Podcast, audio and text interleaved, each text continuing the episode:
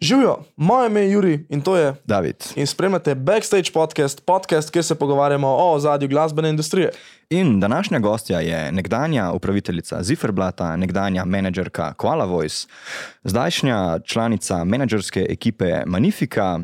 V preteklosti je kot PR-ovka sodelovala na dogodkih, eh, ki so gostili Deadmausa, Armina Van Burna, Tiesta, Axvela, uh, naprimer Ferry Korsna in pa tudi zdajšnja PR-ovka festivala Exit, ena in edina, Maša Pavokovič. In seveda hvala Hubu 33 za omogočene snemanje druge sezone v njihovih poslovnih prostorih.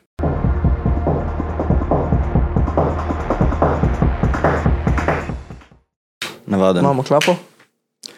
Ma ne, se je to v bistvu manj, uraden, ker je začetek eh, Boljše. dejansko boljše. Ja. Pa to je res tako tak, uh, pogovor, ima oporne točke in par vprašanj, pa se pa lahko razgovoriš bilo šta. Ja, so zato jih imamo. Ne? Ja, ker smo bili pri tem Zifferblatu. Kako je to, se pravi, v Rusiji je kaj več teh podružnic bilo? Um, ja, mislim, da jih je bilo tam ene 13. Um, in to so bile, ne vem, od St. Peterburga do Moskve, um, ful nekih manjših mest, ki, ki so pravzaprav prevzele to neko idejo, ampak center je bil v Moskvi. V Moskvi sta bila dva, pa še ena hišica na drevesu. Ja, ja. Skratka, oni so, oni so zgradili celo zgodbo okrog tega. A pa to se je sam rekel na drevesu, so to dejansko tam, kaj se zdi? Ne, dejansko je bila hišica na drevesu. Wow. Ja, ker na slikah Ampak- na internetu je proper, tako prav. Ja, ja to, je, to je pač neka, kot da bi ne vem, na neko garažo dal eno hišico, in Aha. potem so bile štengice gor, in noter je bil prav isto, tako samo v enem pomanjšani zgodbi, klavir, knjižna polica. Ok, zdaj ni bilo neke prav ful velike kuhne, je bil pa grelec za čaj, um, različni neki čaj, ki si jih lahko vzel, mleko za kavo, skratka, mleko za črni čaj, ker oni to ful furajo. Črni čaj, kaj je to čim? Oni pač imajo črni čaj z mlekom. in, To to je, je to. in oni imajo isto tea o'clock, to je, to je bilo pri njih. V Rusiji? Ja, Nisem tako, veš, kot misliš, angliži. Angliži, ja, mogoče so prevzeli neko to zgodbo. Mhm. Čajarsko. Ja, ampak pomen prostorov takšnih je bil kaj, da se, Da se prebira- ljudje družijo, da si izmenjujejo neka mnenja, da imaš priložnost, da ne vem, zapoješ pesem, da jo odrecitiraš, da poveš, kaj misliš, da, da se sam konc koncev, da zaigraš s prijatelji no in šah, da delaš domačo nalogo, da prideš, da najdeš neko prosto mesto, kjer lahko bereš. Skratka, za vse neke stvari, ki bi jih sicer počel lahko doma v dnevni sobi. In pač ne vem, si študent, ki nima te neke zmožnosti, da bi imel svojo dnevno sobo, ampak si pač obsojen sam na svojo poslo in nočno marco, imaš nek tak prostor, kamor prideš, uh, poveš, kaj, kaj imaš za povedati, pač si. Ja. In jaz, meni, recimo na začetku, meni se je zdelo pač najbolj. Jaz si nisem, mislim, si znate video predstavljati, da nekdo pride v en plec, pa se sedi za klavir, pa začne igrati. The best. V Sloveniji. Ja, The dobro se best. sliši, ampak pač, ko pa dobiš to neko nalogo. Jaz sem to videla v Rusiji, pač folke prihajajo noter, jaz sem tam, ne vem, jaz sem preživela ene dva, tri tedne, da sem se naučila vseh teh stvari, tam tudi kavo kuhati, so life, prej nisem na avtomatu kave Ja. skuhala. Pa, pa pač se kar pride nekdo, pa sosede, pa igra klavir, pa pride nekdo drug, pa malo zraven zapoje. In meni je bilo to, ja, yeah, right, kako bomo mi to v Ljubljani naredili. Pa to misliš, da zaradi zaprtosti ljudi? pa Tako, ko so Jaz sem imela tak Aha. feeling. Ampak pa smo videli klavir noter in je prišel folk, ki je začel igrati in to niso igrali kuža pazi. Ok, je vršil, kdo pa je zagral kuža pazi. Um, pa To znam pa še jaz. Ja, veš, več ne. Se takrat smo bili, da si ko naregen še en. Ampak ljudje se dejansko, tisti, ki znajo dobro igrati klavir, so prišli, so se usedli, eni so prišli, ne vem, prav ob nedeljah ob petih, ker so vedeli, da mogoče je takrat manj ljudi, so prišli vaditi Wow. ker recimo doma niso imeli klavirja, pa so jih eni ljudje kar poslušali. In pa se nek ta komunity se razvija. No? Pač, in meni, pač meni je bilo to s klavirjem pač najbolj fascinantno. Meni so- Mislim, jaz sem v bistvu izgubila ta predsodek stereotipa, da smo slovenci zaprti. Ker se mi zdi, da se v zadnjih letih, veš, s temi ne vem, tudi študentskimi izmenjavami, toliko enih tujcev, ki najdejo priložnost za delo v Sloveniji, najdejo nek. Konec koncev, če smo že pri Rusih, uh, ful veliko število Rusov se je priselilo v Slovenijo. Sej, če ti pogledaš neko kvaliteto življenja, ki jo imamo, v Sloveniji, recimo v prestolnici, kot je Ljubljana. Mislim, jaz, mene v Moskvi ubijal promet, se, tako kot te ubija v New Yorku, pa povsod, ampak V v, Moskvi mestih, si rabo pač ne vem za. Par kilometrov po, po ne vem, dve uri. A veš, to, da si ti predstavljaš, da ne vem, tudi otroka furaš najprej na angliščino, pa pa na plesne, to je tam mission impossible, pač ker je logistično neizvedljivo. Veš. Um, in pa se res dejansko ne čudiš, zakaj se neko število ljudi priseljuje k nam, ker je pač to raj. Mislim, a veš to, da si ti lahko na kolesu po centru. Tam je to, Luksuz, ja, ja. ja. super, ja, po Luksuz. kolesu tam. mislim, te zgazijo, ne, pač mislim, nimaš, nimaš tega. Imaš pa fulejnih drugih stvari. No. Sigurno. Se pravi, Ziferblat je bil v bistvu neko zdravo okolje za kogarkoli. Vse, vse sliši. Zdravo okolje za kogarkoli, ki je hotel, tako kot si rekla, ki ni imel svoje dnevne sobe. Ja, pač to je bila dnevna soba do vseh. Zakaj se pa imenuje številčnica? Zaradi tega, ja, um, mm, zifer, pa blat. Zifer je številka, cifra, ne? Nemč, nemščina, uh -huh. blat je pa list. Aha. In što številka na listu, kar v bistvu pomeni številčnica. Ši, tega nisem razlagala zadnje tri leta. sploh.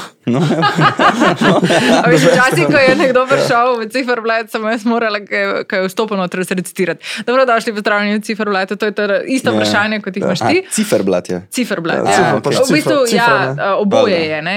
Cifra, odvisno zdaj, ali si po, uh, po germaniš stvar ali pa si jo pač lahko. Lahko jo pa poljubljančiš. Po ljubljančiš si lahko pomot, ne? ali pa po slovenčič. Ja, Čiš. Ne, v glavnem ja, in zato številčnica in pač številčnica zaradi tega, ker je vsak dobil tako budilko, kot jo imata vidva um, tukaj, da, da spremljamo, če smo on time. Shout out Ikea. No, mi smo jih v bistvu takrat nabirali po vseh second handih možnih. Pa po, pač vse, kar je bilo v ciferblatu, je bilo reused. Pač. Nobena okay. stvar. Tudi če smo recimo kaj kupili v dotični štacuni, ki si jo prej omenil za, za, za pohištvom, ki jaz. Se imam ful rada, pač je ful uporabna, ampak pač se mi zdi, da delamo fulejnih smeti na svetu. So to edina stvar, ki imam s tem. Uh, ki so ful poceni omare in pa pač na mestu, da bi jo popravil, kupaš novo. Mm, mi smo tam v bistvu vse obnovili, ne vem, tudi če je bila. Tudi če je bila IKEA na mizi, smo jo pobarvali, dali smo ji gor fulejnih znamk, pa smo jo prelakirali, v bistvu pač na koncu ni bila več Ampak še miza. zmeraj je Ikea na mizi. Res je, ampak uh, Ste dali nek svoj input. ja, to. ful, ja, in dušo pač, ji ja, ja. to, pač čisto vsaka stvar, ki je bila noter, imela zgodbo. To, kar si omenila, second hand, kaj ure, pa ste tam zbirali za kakšno Ne. razstavico? Ne, ne, ne. Ali vse Uh, na splošno stvari? Imel si budilko, ki si jo, ti si jo izbral, vsaka budilka je imela svoje ime. By the way, Wow. uh, zanimiva ruska beseda za budilko je budilnik. Budilnik. Bu- Budilnik. budilnik. In mi imamo gospod budilko. Um, no, in pa so imeli pač različne imena. En je bil Puškin. Pač, ne vem, pač vsak, vsak je imel neko svoje ime in vsaka je imela svojo zgodbo. In pa so določeni ljudje že kar hoteli imeti vedno isto uro. In ti si imel to uro, to je bilo ista fora, kot imaš v lokalu številko mize. In mi smo Okej. vedeli, kam kdo spada, in ti si upisal številko ure, ki- mislim, ime ure v računalnik, in je začel teči čas. In pa ta oseba, ki je rekla, ok, zdaj grem pa domov, ker si plačal pač 5 centov na minuto, si vedel, aha, preživel je 60 minut pri nas, se pravi je 3 evre in si ga tako po budilki sledil. In včasih, če je prišel še njegov friend, si ga isto dal kot za isto mizo, si ga dal na isto budilko. Ha, Prav tam je bila neka taka uizi recepcija in Ja. ste v bistvu ljudem. A ja, koliko je bilo pa omejeno število ljudi za notarit, da jih ni bilo pol. Uh, ja, so bili kako ste se sploh za prostor? rekordi, No? Um, mislim, da tako eventi so bili okrog 30 ljudi. A ja, recimo. samo. Ja, to so bila- bile razne manjša- razstave to, ne? Ja, dnevna soba, pa, pa še ena druga soba je bila. Tako, jaz mislim, da je ne 100 ljudi bil full house, ampak mi smo imeli v petkih full house. Ker smo imeli recimo um, glasbene večere, pa so prišli neki mladi jazzeri, pa, tako, pa so se bistvu, in so si srednje šolci natočili čaj in so se grebli vsak za svoj čajnik, ker pač je bila uh, uh, politika brez alkohola. In je bilo to totalno sprejemljivo za vse. Lahko si si sicer pivo prinesel, tega noben ni oduzel, ampak v bistvu si se kar čudno počutil, če smejo pa zdaj tam. Mislim, en pirček, ja, ampak zdaj, da bi pa kdo si celo Da bi, gajbico sam. da, ja, da bi prišel s tem namenom, da bi. a Ne, ni bil ja. tak prostor. The best. Pa da so dejansko bili tako, jo, mene čist kul s čajem. Ker recimo nama tudi. Ne, ampak a veš, pa tudi, da začneš razvijati ta, to neko čajno kulturo, pa ljudje so bolj spoznavali različne čaje. Pa v bistvu, koliko ljudi si pravzaprav doma res naredi še old school čajnik, pa pač to in marsikdo je to pogrešal. Ali pa da bolj veliko ljudi smo v bistvu zavestili, kaj je to dobra kava. Ker si, si jo sam naredil, ker naenkrat si ceno delo na takarja, ki ti je prinesel kavo, pa uno penco, ki si videl, da pa to ni najlažje na svetu narediti.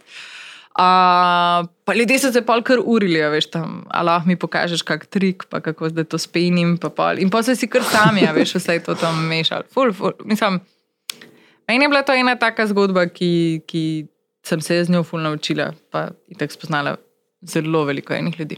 Mm. Ampak se pravi, teh 5 centov na minuto, to pride kaj 3 evre na uro. ja. A to je bilo tako mišljeno, kot da ste ga oglih dve kavi. Ja, Povprečno, recimo, recimo. Ja, v eni uri. Odvisno, ker modelo Ljubljane najbrž. Odvisno, ja. Nekje je lahko tudi eh, ena kava ali pa pol. Ja, ja, ja. pač odvisno. No. Ja, kako je bilo pa pol s tem, kar si omenila, da, da te še danes kdo pokliče, se to je sicer samo par let nazaj, ne, kot za neko priporočilo, da je tam ustvaril. Zakaj je to nekaj bilo tako pomembnega, da, da ti nekdo da v svoj CV? Ja, da bi, bil to, da bi bila to referenca za nekoga. Ne? Um, vsi, oziroma rečemo večina ljudi, ki je soustvarjala Ciferblad, ki je noter delala, imam ful la- raje imam besedo, v bistvu soustvarjala. Uh, vsak je imel neko nalogo. Neko nalogo znotraj tega sistema. Ali je vem, skrbel za glasbo noter, ali je skrbel za razstave, ali je koordiniral vem, dogodke, ali je fotografiral stvari, ali je vsak teden vem, obesil nek urnik. V glavnem, vsak je imel neko nalogo znotraj, znotraj celote, in marsikdo je začel delati svoje prve dogodke v bistvu v sklopu Ciferblata. To pri 21, 22 je kar mislim, pač neko začetno nabiranje kilometrine, pa tudi mlajši. Uh -huh. uh, ni, najbolj, ni najlažje na svetu narediti v bistvu vsak mesec en dogodek, najti gosta, ki je zanimiv, ki bo pripeljal ljudi. Uh, najdete neko ne vem, naslovno fotografijo, napisati vsebino dogodka, povabiti ljudi, ga spromovirati, konc koncev. In marsikdo je s tem pač dobil neko referenco, in pa pač uh, mu to kasneje pride prav. Ne vem, ena punca me je kontaktirala, ker uh, se upisuje na faks v tujino in je pač rabila neko referenco, da je v bistvu pofotkala več kot 200 dogodkov. Take različne stvari. No? Bolj na to fora. Ja. Kakšni uh, različni profili ljudi so pa prihajali tja, se pravi, bolj, bolj umetniško bi rekel, ali težko določiš. Um, prihajali so, ne vem, mamice z dojenčki, pa. Kdo so bile dojilje? Da ide, ja. Mamice z dojenčki, ki so recimo. Mi smo bili eden redkih placov v Ljubljani, kjer si lahko ti otroka spustil po tleh. Ha, bilo, A Veš, bili- bil, to je bila dnevna soba, to je, to je bila prijazna A pa ste imeli podlaga. copatke? Pa, ali? Uh, si imel tudi na voljo copatke, marsikdo se je preobul in si Aha, okay. ok. pustil čevlje pri vhodu. Včasih je pa bilo tako full enih, kupica Čevljev, enih ja. čevljev, ki si prišel noter. Um, mislim, ne vem, od nekih start-upovcev do srednješolcev, do starejših ljudi, ki so prišli igrati šah. Ker smo imeli tudi eno tako proper šahovsko mizo, eni so prišli sam brat, um, eni so imeli sestanke, enim se je zdelo to fajn plat za meditirati, celo telovadbo smo imeli nekaj časa zjutraj noter, preden se je vse začelo, pa smo jim pali tako spraznili prostor. Imeli smo filmske večere, skratka, več fulenga različnega, um, enih različnih ljudi. No. A pa se kar izvoli. Ja, kol- Koliko časa ti je pa pobral, ker ti si bila glavni ta modera, mislim, moderator? ne?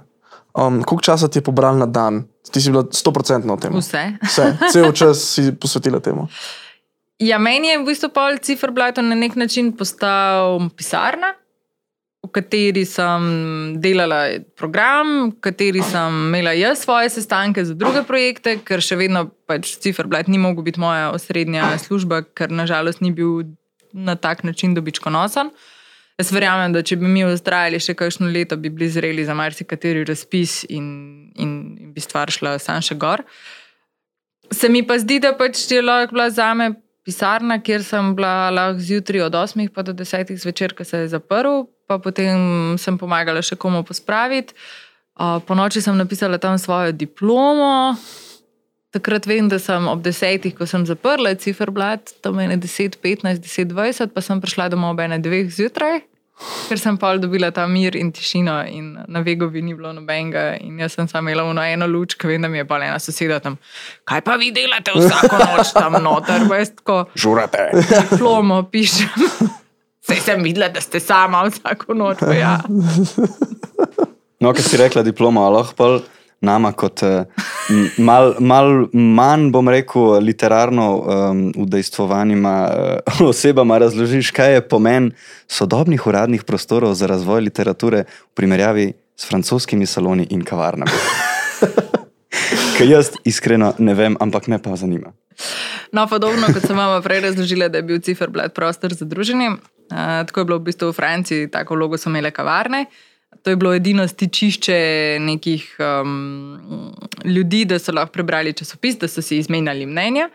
Potem pa se je to, seveda, zda, recimo tudi v današnji dobi z digitalizacijo zelo spremenilo, ampak še vedno obstajajo neki prostori. In Ciferblat je bil ravno en tak primer urbanega prostora, ki je recimo dal priložnost, možnost, da uh, se noter na nek način kreira literarna vsebina. Uh, na tak način imaš, recimo, vem, tudi prostori na Metelkovi gostijo, kdaj kakšne literarne dogodke. Skratka, literatura se na nek način ušunja skozi, skozi različne plasti, uh, skozi različne prostore in s tem ljudje razvijajo ali neko svoje kritično mnenje, ali si sploh dovolijo, ali, ali sploh slišijo za neke vrste literaturo, kot sicer drugače ne bi, ne? in seveda tudi spletne kot tak. Ampak to je mogoče ekstra urban prostor. Sem kako pa da je to v polu Franciji tako um, tok splošno, da v bistvu po vseh kavarnah več ali manj je bil tak vibe, kot si rekla? Se ni bilo toliko kavaren. Aha, To, kar si mi danes predstavljamo, da je kafič za. ja, no se to ne, ki imaš na- za vsakim vogalom. Ne, Aha. spomni se, koliko imaš recimo teh starih kavarn. Recimo pri nas je bil to Union, zgolj Mhm. Union, pa si imel recimo kazino, da je bil še en tak prostor. Plac, ne. Um, pol pač mogoče pri drami. Skratka, ni bilo teh nekih prostorov ravno na, na vsakem vogalu. Plus, da si imel, a veš, določene struje so se tam dobivale, ne, ne vem, liberalci so bili bolj tam. Uh -huh. pač vsak je najdel nek svoj prostor. A pa vidiš pol v datumu zaključka tega projekta, kakšno simboliko. Vem, da kaj me napelješ. No, bom, Da se je pač ena povedala. stvar začela, Ja, uh, pri meni se je marsikatera stvar začela in končala tako, kot se mora, ker se mi zdi, da pač, če pustiš stvari, da grejo, pa če jih res delaš s srcem, te, te življenje lepo pelje. In ja, meni se je zgodilo, da uradno smo ciferblat zaprli 25. maja, 26. sem jaz rodila. Um, ja, Nekaj je na tem. Ena, ja, neka zgodba se konča, druga se začne. Jaz sem se takrat odločila, da je zgodba s ciferblatom na nek način končana. Um, pač se mi zdi, da ene stvari so najdle nek svoj zaključek, ravno takrat se nam je recimo iztekla najemnina. Uh, nismo vedeli, kam naprej, a bi zdaj iskali novi prostor. Tako ljudje so se ravno znotraj ciferblata na nek način zamenjali, mogla bi iskati nek svež veter, pa sem se pa odločila, da mogoče bi pa se raje posvetila temu, da sem mama. Mhm. In jaz mislim, da je bila odločitev definitivno pravilna. In s tem ne ustrezam klasičnemu slovenskemu.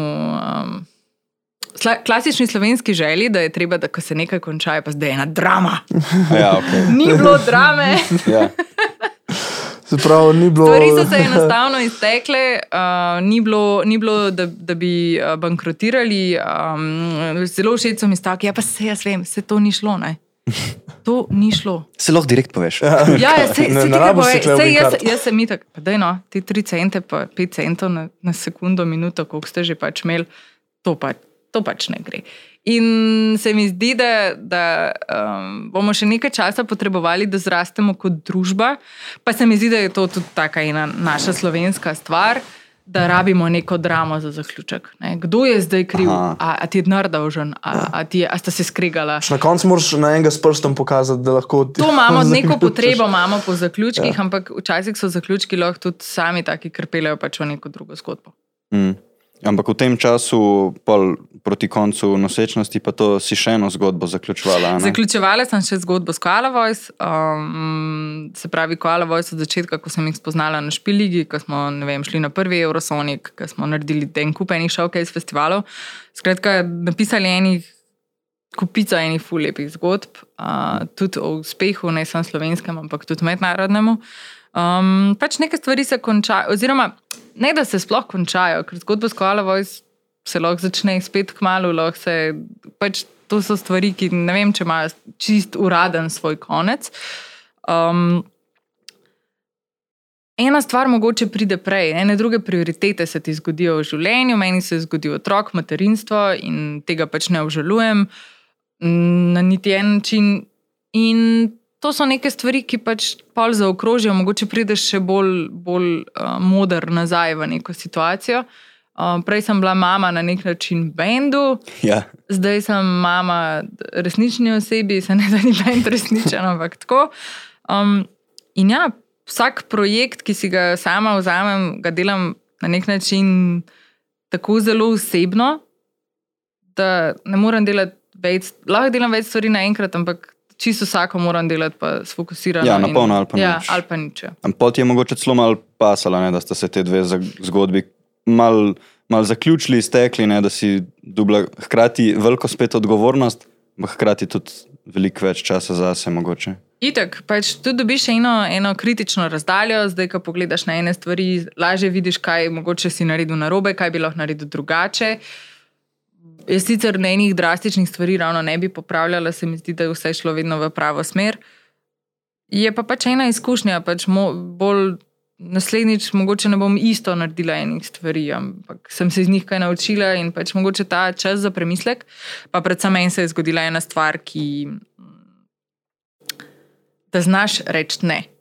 Se pravi, da pride en moment, dobiš neko ponudbo in uspeš premisliti, da mogoče ta ponudba ni najboljša, in rečeš ne, ali ti ne paše ne vem, finančno, ali ti ne paše časovno, ali ti ne pašejo s konc koncev ljudje, ki delajo to stvar. Tudi to je lahko, lahko je čist super, uh, lahko je super projekt, ampak mogoče ljudje, ki so upleteni v ta projekt, ti, ti mogoče ne pašejo. In Ugotovila sem, da nič ni narobe, če rečeš ne. Ugotovila sem, da nič ni narobe, če se takoj ne javiš na telefon, pač pokličeš v nekem doglednem času. Um, ja, če te pa res nekdo nujno rabi, te bo pa vedno dosegel po nekem kanalu. Oči, ali pa pač stvar ni bila tako nujna. Mm. Ampak bi rekla, da je za take mlade, ambiciozne, zagnane boljš, da, da so zaenkrat še v taki kulturi dane, da več stvarem rečeš, ja, kot ne, pa pol začneš filtrirati, ali da bi že zdaj nek 100% fokus si vsak naredil, pa začel rezati vse, kar ni točno v tej smeri. Mislim, mm. se, sem to, da klej, po mojem se je odvisno od tega, a ti že veš, oziroma da misliš, da veš, kaj hočeš. Ne? Ker Po tem primeru itak. veš, kaj hočeš in tudi znaš lažje reči ne. ne. Meni se zdi generalno, da je zelo odvisno, kakšen tip človeka si. Jaz, meni je, a ti vedno rekel, da sem opica, da moram ful stvari probati in da pač skozi to moram pač početi. In jaz sem recimo tip človeka, ki se moram naučiti s tem, da moram nekaj probati in ugotovim, da mi ni všeč. Mogoče je komu dovolj, če prebere kakšno knjigo, pa ugotovi, da okay, to meni zagotovo ne bi bilo všeč, jaz moram pa čez to pa moram probati. Um, to se mi zdi tak nek moj naravni proces. Jaz, če, bi, če, če je nekdo podoben temu nekemu vibu, bi rekla, da je treba probati čim več stvari. Tega, ker edin, no, če probaš, potem to je edini način, da veš, da ti nekaj ne sede, kakšni ljudje ti ne sedejo, kakšen tip dela ti ne sede, kakšen tip, kaj ti paše, uh, kakšen urnik, a si jutranji človek. A veš, kako je, da si jutranji človek, a si večerni človek, če zjutraj nikoli ne delaš. Mm. Ja, itak. Če nikoli ne delaš ob enih zjutraj, ali pa se učiš, ali pa um, ne vem. Če nekaj ne pišeš, mogoče pa ugotoviš, da, si, da po noči postaneš blazno kreativen, sam če tega nisi nikoli probil, pač ne veš. In se mi zdi, da tako kot sebe spoznavaš, moraš spoznavati neke, neke službe, neke priložnosti. Tako se mi zdi, da je fino, da so mladi bendi, izvajalci, brendi, ne vem, event menedžerji, karkoli. Ti moraš poznati delo, ki ga delaš. Jaz lahko za sebe rečem suvereno, da sem na televiziji delala vse. Od bila urednica, bila researcher, bila novinar, bila voditelj. In ker poznam vse te sfere, lahko rečem, da na nek način poznam televizijo, njen ustroj, vem, kako dela. Če bi delala samo eno stvar, bi bila samo v eni stvari specializirana. Mene pa je pač life pelu na, na neke različne, na različna dela. Ali pa recimo, če si ti menedžer, je fino, da veš, kaj dela Booker, kaj dela PR-ovec, kaj dela event, uh, organizator dogodkov, na kakšen način, da, da veš, kakšni so recimo, idealni dogodki, da veš, kje kdo dela napako, da veš, da, recimo, kaj moraš zatežiti v pogodbi, kaj rabiš ti v backstageu. Te mora enkrat v backstageu nekaj manjkati, da veš, da ti manjka. Da veš, kaj rabiš v svojem riderju. A Veš, tebi se mora zgoditi kolaps sistema, kot bendu ali pa kot izvajalcu. Ne, Eh, ne vem, mogoče se moraš, mislim. Težko zveni to, da mislim, grdo zveni, če rečem, da moraš priti kdaj na špil, pa ni tam mikrofonov. Ker od takrat, od tistega trenutka naprej si mikrofone nosil s sabo, ali boš pa v Napisal, eksplicitno ja. napisal, da rabiš mikrofone. Enim pač ene stvari niso samoumevne. In, in to se mi zdi, ne vem, a veš isto, ali rabiš svinčnik, ali si boljši, če, če si pišeš novca na telefon, ali si boljši, če pišeš. Skratka, spoznati se moraš na, na, na, vseh, na vseh nekih nivojih, pa razumeti sebe v odnosu do drugih. In ker to je edini način, da spoštuješ delo nekoga drugega. Se pravi, poznati celoten sistem, nekako iz širše, pa, pa se fokusiraš na neki. neki. Recimo, jaz vaju iz, izjemno spoštujem, ker vem, koliko je enega dela za enim takim researchem. In moram reči, da se nikoli v življenju še nišče ni tako pripravil na en intervju in vse je vedel o meni. Um, zaradi tega, ker vem, ker sem bila sama researcher na hribalju, full čas, jaz vem, koliko je enega dela za vsakim tem intervjujem in intervju lahko dober šele takrat, ko je dobra priprava. Tako da um, Ok, to je bil pač tudi- tak tudi dober kompliment. uh, tudi vama respektno. Hvala lepa, zelo cenimo. Ker povej, si hotel vprašati. Prej, si omenila, da si delala na televiziji, ne? še predtem si delala pa na radiju. Kako si sploh začela, kako si sploh prišla do, te, do tega, da si začela delati na radiju? Um, zabavna zgodba, Ja? ali pa tudi ne. Let's go. A, da eni še po mojem pridemo, ne? O ja, sigurno, sigurno. Imamo sistem, tako da kar gremo zdaj, radio, televizija imamo. Okay, se pravi, uh, radio je bila v bistvu kriva uh, moja najboljša prijateljica, pravzaprav res njena mama, ki je bila takrat urednica večera. In se mi zdi, da je ona takrat rekla, da jaz, da znam veliko povedati, da, da, da mi teče jezik in da mogoče bi probala na radio, pa tudi na nek način sem si želela. Takrat je bila seveda moja možnost živela samo v Mariboru, ker sem pač Mariborčanka. Um, šla sem na radio Maribor na počitniško prakso in takrat so me poslali, ne vem, na tržnici sem spraševala, koliko stane solata. Delala sem različne prispevke, šla sem na sejo mestnega sveta, spoznavala sem različne stvari in pač tam je bila tudi ena glasbena oddaja. In glasba je bila meni vedno blizu, super ekipa je delala tisto oddajo. In nekako je bil moj cilj tako skrit, da se jim pridružim. Še predtem pa je bil en moj cilj, da dobim fulejnih kart za koncert, pa da lahko naredim ene intervjuje. ne Vem, takrat je bila Sidarta, Čizbi, ki sem bila tako največji fan.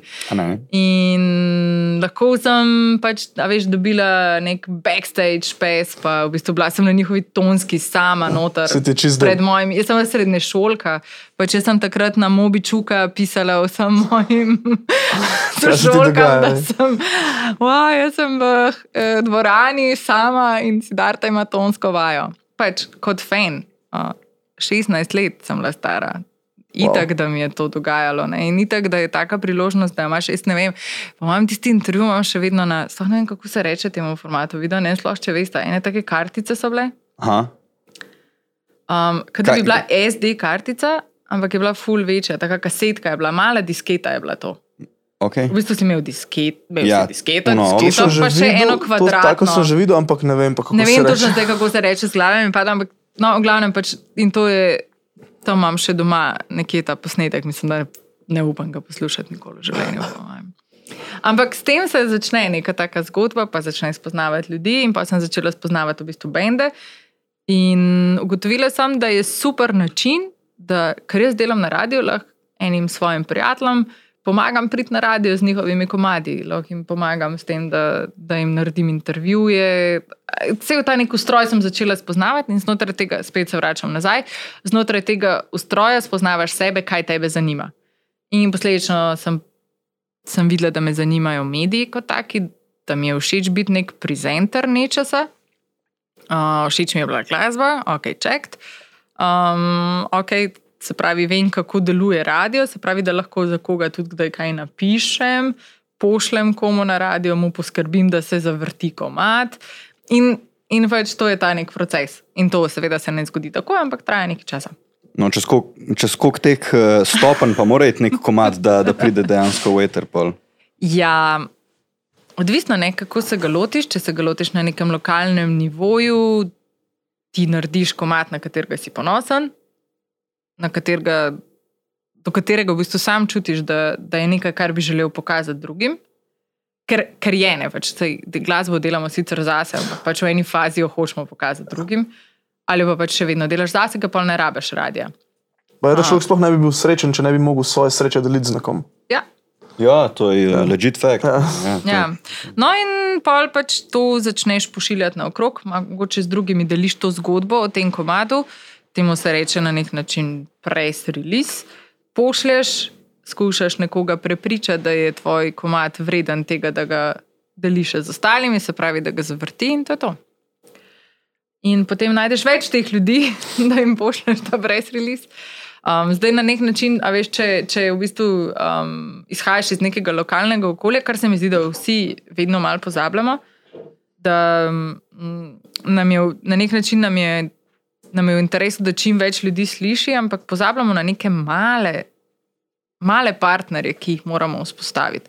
Se mi zdi, da je recimo zdaj se dogaja na globalni ravni, da veliki brendi spoznavajo, da če dajo svoje sredstva velikim influencerjem, ki imajo fulejnih sledilcev, ne dosežejo več istega efekta kot za sledilci, ki imajo, vem, dva jurja sledilcev. Zaradi tega, ker enostavno ljudje, ki sledijo neki punci, ki prodajajo make-up ali pa. Nič nimam, se pravi, ne govorim tega v nekem. Pač, imamo različne ja. segmente, ne? ne vem, eni so specializirani za make-up, drugi za musko, eni pač to. Ampak tim pač enostavno ne verjameš več. Se imaš tudi mame, ki blogajo, pa, pa imajo svoje račune. Ampak če ima ona vsak dan nek drug gadget za svojega otroka in pravi, da to je najboljša stvar na svetu, nehaš verjeti. Ni kredibilno pa več. Tako. In včasih lahko majhen medij, ki je zelo v bistvu specializiran za neko publiko, doseže več efekta kot seveda Val 202 ima en doseg. Ja. Ampak nekdo, ki je targetiran za tvojo branžo, za tvoj žanr, lahko pa doseže mogoče točno tiste ljudi, ki jim boš ti točno v tisti sekundi, ki te slišijo všeč. Ne boš rabo fulejnih čejev, če boš takrat na pravem mestu, v pravem času, pa če bo točno takrat nekdo poslušal radio, pa če bo točno takrat nekdo hotel priti v ta klub na tvoj špil, mm, lahko mogoče to presežeš s tem, če jih sam targetiraš ustrezno. Okay, se pravi, to, če greš uh, direktno Ja. kao na market. Ja. Kako pa, ki si omenila to pošiljanje na radije, ne, pa to vzpostavljanje kontaktov. Eh, Prej sem pogledal, Jure, ta vprašanje na mestu bi bilo, uh, recimo, zakaj mi nismo dobili niti enega odgovora, ko smo poslali 120 mailov za tiskovno konferenco, ki smo delali Januša Leša Luznarja uh, v ČMC-ju event. Koliko pride takih mailov na, na dan, na nek radio ali pa na nek medij? Ne? Veliko. In tukaj je takrat um, je dober PR-ovec. Dober PR-ovec je v bistvu tisti, ki pozna te ljudi na drugi strani. Veš, ti lahko dobiš Uživo, ne? adremo od nekoga. Pa, lej, ni nujno, da koga vidiš v živo, lahko samo z njim, da si, si dober. Da, okay. Se pravi, da imaš nek, neko, neko spoštovanje drug do drugega, da mu to spoštovanje izkažeš, tudi ko mu napišeš mail, da on ne dobi isti mail kot vsi ostali, ki jim ga pošleš, ampak da si personaliziran. Hej, čau, kako si? Uh, prebrala sem tvoj zadnji članek na temo XY. Pa res poveš iskreno mnenje, kakšno je. Recimo, to je lahko ful dobr intro. Mislim, Ja. a veš, ljudje, tako kot imaš ti rad, pa ti rad, če ti nekdo pove, da ti Iskreno, ja. pokaže, kaj ti delaš, pa da ve, kdo si, pa, kaj, pa je poslušal neke stvari, mu postaneš enostavno bolj naklonjen. In iz tega se pa zgodi pač nek. mm, Neko spoštovanje, neka usluga za uslugo, lažje prideš do nekih stvari. Se pravi, drugo vprašanje je, ali je bilo 120 teh poslanih eh, naslovov sploh relevantnih za to, kar ti počneš? To je druga Točno stvar. to. Jaz verjamem, da ni bilo, ne. Z- ampak sem sam na bov, ker je bila velika cifra. pa Tako, ne. Smo dobili, ne vem, koliko, deset odgovorov, da sploh ni več, Ja, ja. uh, ostalo pa nič. Mislim, da edini, ki je odgovoril, je bil tim izvala. Aha, Da je tako res odgovoril, evo, mogoče pa pridem uh, pogledat. Sam dobro, mu pol ni, ni uspel. Aha. Ne, sam zato, zato sem hotel to izpostaviti, ne, ker najbrž je pač veliko folka, ki pošilja, pošilja, pošilja, Ja. ja. joj, pa kar ne dobim odgovora. Ne. V bistvu so to neki copy-paste, generični maili, se pravi. Mislim, se te Ali osebe pač- najbrž res obstajajo. Mislim, to so uredništva, ki obstajajo. Ampak um, včasih jim moraš povedati, zakaj je točno njih, zakaj, eh, To, to. zakaj si jim poslal ta mail, kaj jim pošiljaš, koliko enega časa jim boš vzel. Zdaj, če, če govorimo o neki poslušanju glasbe, sploh pa konferenca za medije. Mogoče samo en stereotip, tiskovna konferenca. Ni isto, ne, Ja, ni isto, tiskanje Ja. medija. Ne. Ja, to, to so me podučili. To- to smo- to so me podučili. To, to je zelo, zdaj, ne, No, mi smo v sharam procesu podučevanja. Ja. Naprej. Um, se pravi, aj se zdi, da ta, ta splet je zdaj vse um, nadomestil. Plus, da imaš eno, eno boljšo lastnost, lah, ti lahko nadzoruješ informacije, ki jih pošleš ven in jih imaš napisane. Napisane tako, kot ti želiš, in ta informacija bo vsem tistim, ki copy-pastajo, podana točno na način, kot si ti napisal. Seveda pač ne, ti lahko napišeš, da je to najboljši dogodek v vesolju, zdaj ne, pač previdno moraš napisati ta press release. Z temi presežki moraš zelo v rokavicah ravnati. Je fino, da jih napišeš, ker tudi to se mi zdi plazno pomembno. Nihče te ne bo pohvalil, če se sam ne boš pohvalil. Legit. Ja, se, če ti ne verjameš v svoj projekt, ti tako tudi daješ tako energijo, ker nisi prepričljiv. ne. Točno to. Pač, Ni zdaj, da prideš reči, ej, mi doma, zdaj najboljši podcast, ki obstaja na tem planetu. Vsi, ki ga niste še do zdaj slišali, ste luzerji. Um, ne, to ni mogoče attitude, ki ga želiš. Ne? Um, Sigurno, lahko, tudi. pa, lahko pa prideš z nekim drugim ne, načinom, se pravi, da se želiš približati. Vsem, ki vam je všeč to, pa to, pa to, pa to. Veš, ja, itak. najdeš neko skupno točko z njimi. Če vam je všeč elektronska glasba, če vas zanima glasbena kultura, če vas zanima, kako biti uspešen, ste mlad glasbenik, ste mlad producent. In takrat, ko ti, ko to sliši mlad producent, ki ima sebe za mladega producenta, opa, kaj je to? Ne, a bom zvedel več, hej, for free je, priklopi se. A veš, ti daš neke informacije in ti si tak, imaš nadzor nad tem. In pa če imaš še toliko hud merchandise, pa pa pač. Oh, Plag, konkreten plag, plag. Ja, za, za vse ponavljam, ne, ki se zdaj, ki ne gledate na YouTube, ampak se sprehajate po PST-ju. Pejte na naš Instagram, zelo bi bilo lahko že kar vse objavljeno. Peča mežika, ki je dole tako hodo Mogoče fotko. je ne. že razprodano. Uh, v bistvu. Mogoče so te dobre fotke že razprodale. Ne, ne, uh, v bistvu bomo zdaj spromovirali. Smo, po mojem, zdaj v procesu pobiranja priorderjev, razlog je pa zelo enostaven. Zato, ker pač ne bomo zalagali spet tako velike zdaj Absolutno, in to ste se naučili iz izkušnje. Absolutno. a ne? In ki bi, pazi to, ki bi rekel, da vsaj prvič, tudi prvič ni bilo, smo kar parkrat založili. Ne, ne parkrat, A Ja, dejansko, dober, za, čaki, za, za, evente, za evente moraš ti valjda dati neki tok prej, ne pa Za promocijo, pa prostor. Ja, ok, mrč smo, smo prej delali v Izi majčke. Ampak ok, ja, to glede te sporočilnosti, ja, to, to je ležitne.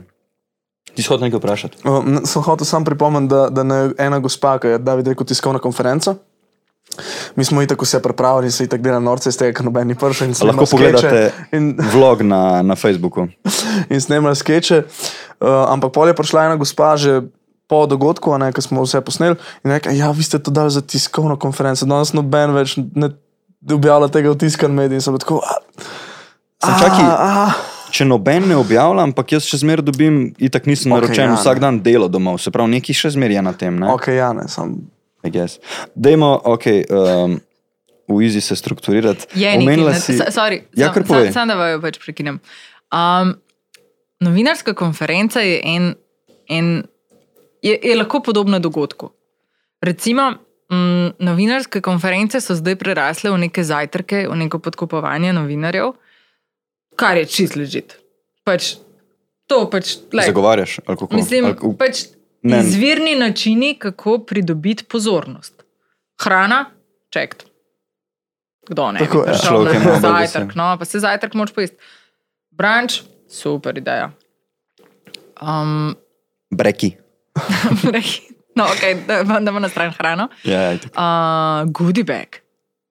Mm, v spodnji v presrli so napišeš, Ker pripravljamo uh, darilca, bi radi vedeli točno število udeležencev, zato nam prosim to Uf. sporočite do ponedeljka ob 9. zjutraj.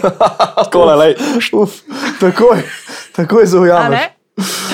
A ne? Ali sporočite nam velikost majice, saj vas ta čaka. Ta je dobra. A veš, ti moraš biti ta, ki, Hukneš, ne? ki, ki želiš osvojiti osebo na drugi strani. Hočeš, da, da jo. mm, Podkupovanje je ena taka čudna beseda, ampak prepričati jo moraš. Ti moraš najti način, kako jo v bistvu prepričati, da si ti vreden njegove pozornosti. Lahko to narediš z besedami, lahko to narediš z materialnimi stvarmi.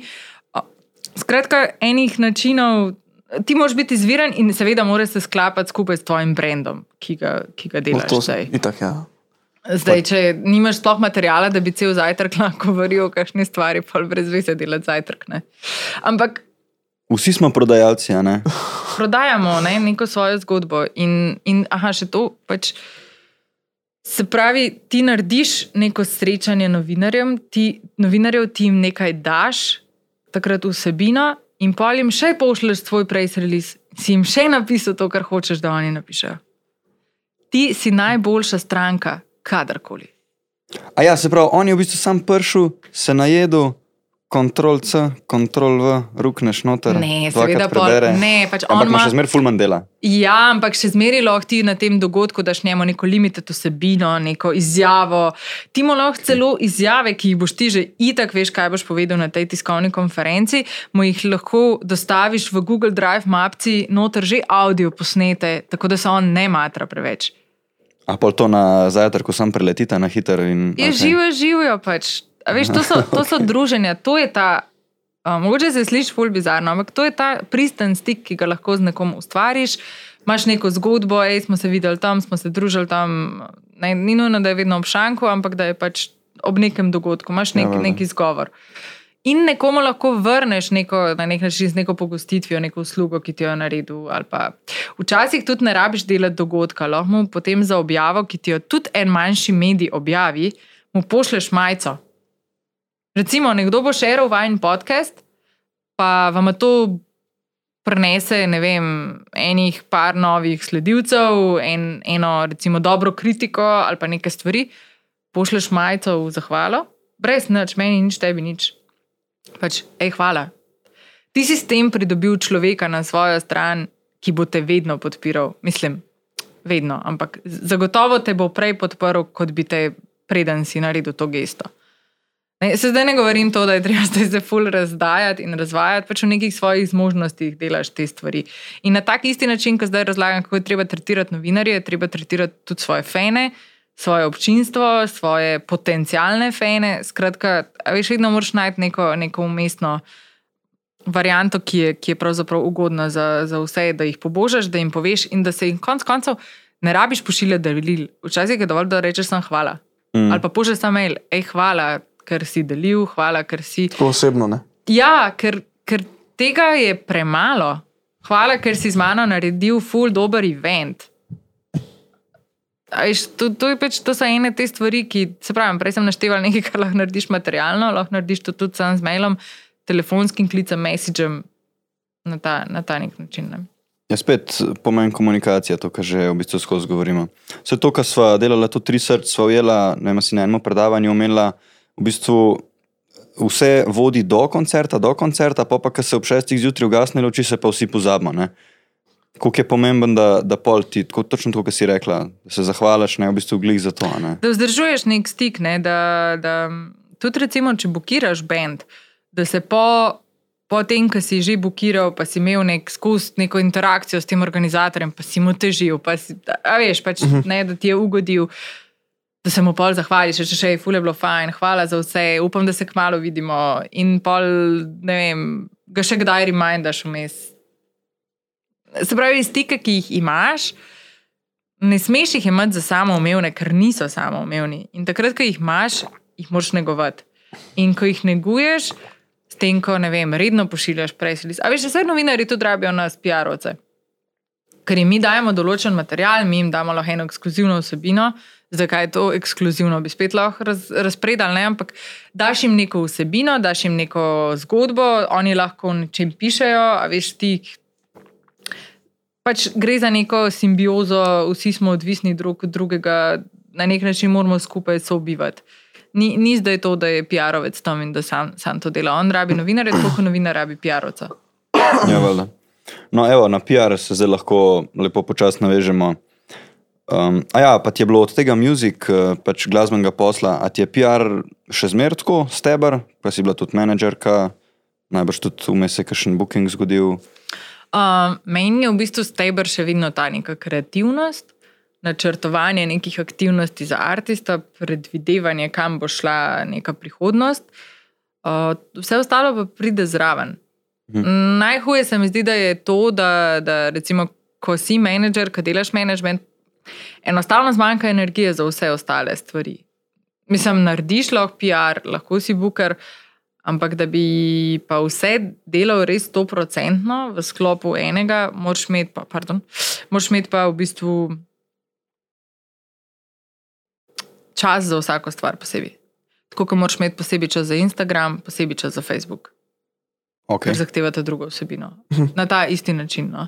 No, ja, se pravi, to, to smo tudi že večkrat slišali. Ne? Najslabša možna aplikacija za social medije je una, ki narediš eno objavo, pa ti jo kao razprši na vse. Ne? Ja. To je najslabša možno. Ja, Zato, odvisno ker od objave. prilagojeno. je. Ja, od- odvisno tudi, kakšna objava je. To je zdaj splošno, pač. Kakšno publiko imaš na različnih platformah? ne? Ja, lahko pa da imaš podobno publiko. Takrat je ta objava lahko čisto ista, ampak jo lahko upgradeš za story na Instagramu, pa so story na Instagramu drugačni, pa jih nimaš na Facebooku. A veš, pač stoprocentno ista vsebina najbrž ne more biti, lahko je pa podobna. Se, ja, ampak bi svetovala recimo nekomu mlademu ali pa sta, starejšemu, sploh nima veze, nekomu, ki razvija svoj brand. Recimo, um, pri, gremo čisto praktičen primer. Mi okay, imamo Facebook, Instagram, eh, LinkedIn, YouTube. a Bi bilo, a, a je boljše razmišljanje, da se mi pogovarjamo samo o tem, kaj bomo dali na katero platformo, ali da se pogovarjamo o tem, zgodilo se nam je nekaj, primer event, primer uh, podcast, in zdaj kako bomo ta nekaj um, personalizirano sporočili čez posamezen kanal. Če veš, kaj mislim. Razumem, ampak še vedno je isti event, še Okej. vedno je isti podcast. Že, že, ampak mi recimo razmišljamo, kako bomo event predstavili na LinkedIn, kako ga bomo na YouTubu, da, da, da, da, mi ne razmišljamo, da bomo na Facebooku samo o eventih govorili, pa na Instagramu bomo dali pa samo mrč. Razumem, čist prav razmišljate. Pač-. Ja, se to je tako nek sp- splošen koncept. Boljše je razmišljati tako, imamo stvar in kako ja. stvar čez več kanalov. Ne, vem, težko rečem, kaj od tega je boljš, Okay. ampak se mi, se mi zdi pač, da imaš ti, se pravi, imaš isti event, isti podcast in zdaj. Fino je, da je ta tvoj podcast pač na vseh teh kanalih, ali pa tudi ne, recimo, ne? A, a res mora biti na LinkedInu. Kakšna resna tema? Mislim, v na- v narekovajih. Ne. Res, ja, veš, Folk na LinkedIn je- ne gre glih tako hangat, kot gre na Instagram, z isto mentaliteto. Ja, ne. a veš, a je, a je vsak gost podcasta primeren za LinkedIn? Tako recimo. Ne, vprašam. definitivno ne. A veš, recimo, tle je, še vedno govorimo o nekem podkastu, ampak imaš pa različne type gostov in eni so bolj primerni za LinkedIn, eni mogoče ne. 100%. In, in to je ta, to dela razliko. Ne, ne da zdaj ti izkusi vsak okay. podcast daš na vse kanale, ampak okay. Da premisliš, zakaj si dal ta podcast na ta kanal. Ali pa mm, zakaj ta vsebina, pač vsaka vsebina, sploh LinkedIn je dost. Uh, se mi zdi, da se ga še kar učimo, privajamo, spoznavamo publiko, na kakšen način deluje. Uh, tudi advertising je dost zakompliciran na LinkedInu. Ne? Mislim, Nisem še probaval.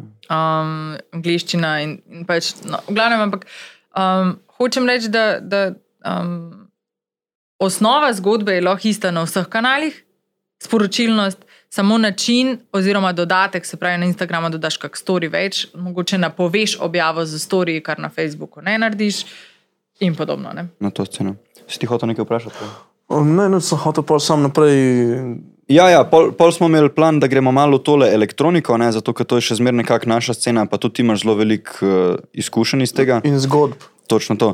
Dajmo, dajmo mogoče lahko čist na kratko, ko smo pri PR-u še. Primer, zdaj si menedžerka od Manifika. In kako V managementu od Manifika. v Tako je, ja, managementu ste rekel, da ste. v redu. Um, se pravi, ok, vi pripravljate božični koncert, to se bo zgodilo. Gremo na tem, ali pa na nek release albuma, gremo na božični koncert. Kako poteka uh, ta planiranje promocije z vidika PR-a? Kaj se treba dogovoriti, določiti managementa. kanale? Tako, Ja, najprej je. Um, okay, imaš, imaš neke umestne postojanke, seveda. Imáš celo časovnico, ki si jo moraš postaviti. Ta časovnica mora biti neka realna časovnica. Postaviš si uh, eno kalkulacijo, se pravi, koliko te ta dogodek stane, kaj so potencijalni stroški. Tle moraš biti zelo. Recimo, da moraš znati zelo dobro razmišljati vnaprej, kje se ti lahko kaj um, zatakne. Potem sformuliraš ceno vstopnice, Uh, in potem se v bistvu dolo, določiš nek začetek te promocije in kakšna je ta promocija. Seveda, prva promocija mora biti izredno udarna. Ti moraš čim večje število, čim bolj na začetku stargetirati mhm. in jim povedati, da ta dogodek obstaja. Zaradi tega, ker seveda ti s časoma pridobivaš druge ljudi, gre, gre za. Mogoče tle je že tudi neka zgodba tradicije, ki je od zadaj in to je pač, to je point Dosti te lažje, zgodbe. Nič ni ne. lažje. Aha, Še vedno moraš ti nekoga prepričati, da pa se sem bil že lani. Zakaj moram še ja. letos? res. A veš, ni, ni, seveda tradicija ima neko težo, ima neko, neko dodatno zgodbo, ampak točno to. Kaj bi jaz zdaj šel, če sem bil že lani, pa predlani, kaj bo pa letos drugače? Tle je pomen ta- te, te neke zgodbe, kako je razširiti. A bo to povedala naslovna fotografija? A imamo toliko nekega budžeta, da bomo šli v jumbo plakate? Kdo bo naši partnerji na tem dogodku? A, a res lahko to naredimo sami? Kaj to pomeni, če to naredimo sami? Kje bomo, a bomo imeli, a bomo imeli glas? A bomo šli s singlom ven? Koliko singlov bomo imeli? A bomo izravno single še kaj? A bomo dogradili merchandise, a bomo naredili limited edition merchandise sam za ta dogodek? Mhm. Ker iz vseh teh stvari, ki sem jih zdaj naštela, vsaka ima neko svojo mini zgodbo znotraj celega velikega projekta. In teh mini zgodb mora biti ravno prav Ne pa in preveč. morajo ne? biti pravilno dozirane. Okay. Um, pa imaš en kup enih stereotipov vmes. Ljudje ni čez poletje. Ja, ček, ček, kako jih ni? Kaj, vsi To se tudi mi večkrat pogovarjamo. Ja. Ja, Januarja ni koncertov. Kako ni? Pač, mogoče je procentualno malo manj, ampak še zmeraj so. Ha, je pol dobro, da delamo januarja koncert, ker jih ni. A bom dobil takrat več pozornosti? A, veš, a, bom, a bomo dobili več pozornosti v medijih poleti, ker ni toliko nekih glasbenih novic? Kakšna je naša zgodba za poletje? A, veš, a je to pa novi singel, ki ga vlečeš? Kakšen je video spot? A bomo video spot lansirali čez partnerja? A bo, kdo, kdo nas bo še dodatno podprl? Skratka, fule enih vprašanj in pa si to pač ta vprašanja, ki si jih zastaviš, dobiš neke odgovore, postaviš si jih v časovnico. In potem se skušaš te časovnice na nek način držati, jo prilagajati, glede na to, kako vem, teče prodaja. Sploh pri tem, veš, kako regulirati. A smo, kaj, ka, pa še v bistvu postaviti neke cilje. Kaj so dobri cilji? A je pol prodanega parterja pred poletjem zadosten cilj? Ne? Um, Hkrati moraš poznati neke zakonitosti, da se predvsem pri slovencih zgodi to, da zelo radi kupimo zadnji trenutek. A je treba full hitro skomunicirati, da smo mi razprodani. Ne, recimo, že um, beseda razprodano, ki mi površno radi beremo članek, je taka zelo triki. Uh -huh. A ti že prej napišeš, da bo mogoče bo razprodano, ker unike berejo na pol bojo, sem videl, da je on koncert je pa razprodan. Kaj, tako se mi ne splača. Ja, ne, kdaj boš skomuniciral besedo razprodano? In, in podobne stvari. Ne? In pa, ko to vse postaviš v neko časovnico, vsi ti dogodki imajo nek smisel, pa pa se pač učiš tudi iz izkušenj. Večkrat, ko delaš te stvari, vidiš, kaj je bilo kaj narobe, mogoče si kaj narobe predvidel, mogoče mm, na. Recimo, Exit ima zelo znano akcijo 4 plus 1, Aha. ki je ena boljših prodajnih akcij. Se pravi, kupiš 4 stopnice, peta je darilo. Brutalno. In to je exitov brand od začetka. In zdaj še, ko ja, pa se pa vsi ljudje čakajo, da bodo kupili štiri karte, pol peto. Kaj pa če letos ne bo te akcije? Ha? Ko si se pa zasral, pa si čakal toliko časa, pa je zdaj cena karte že ful višja, kot če bi jo kupil septembra. Veš- prav, ne? A Veš, Kva, vedno je glih- nek ta, nek ta premišljen način, Nek kako, tension, kako kao. delati, kako prodati, kako prodati neko vstopnico, kako prodati festival, kako zapakirati zgodbo.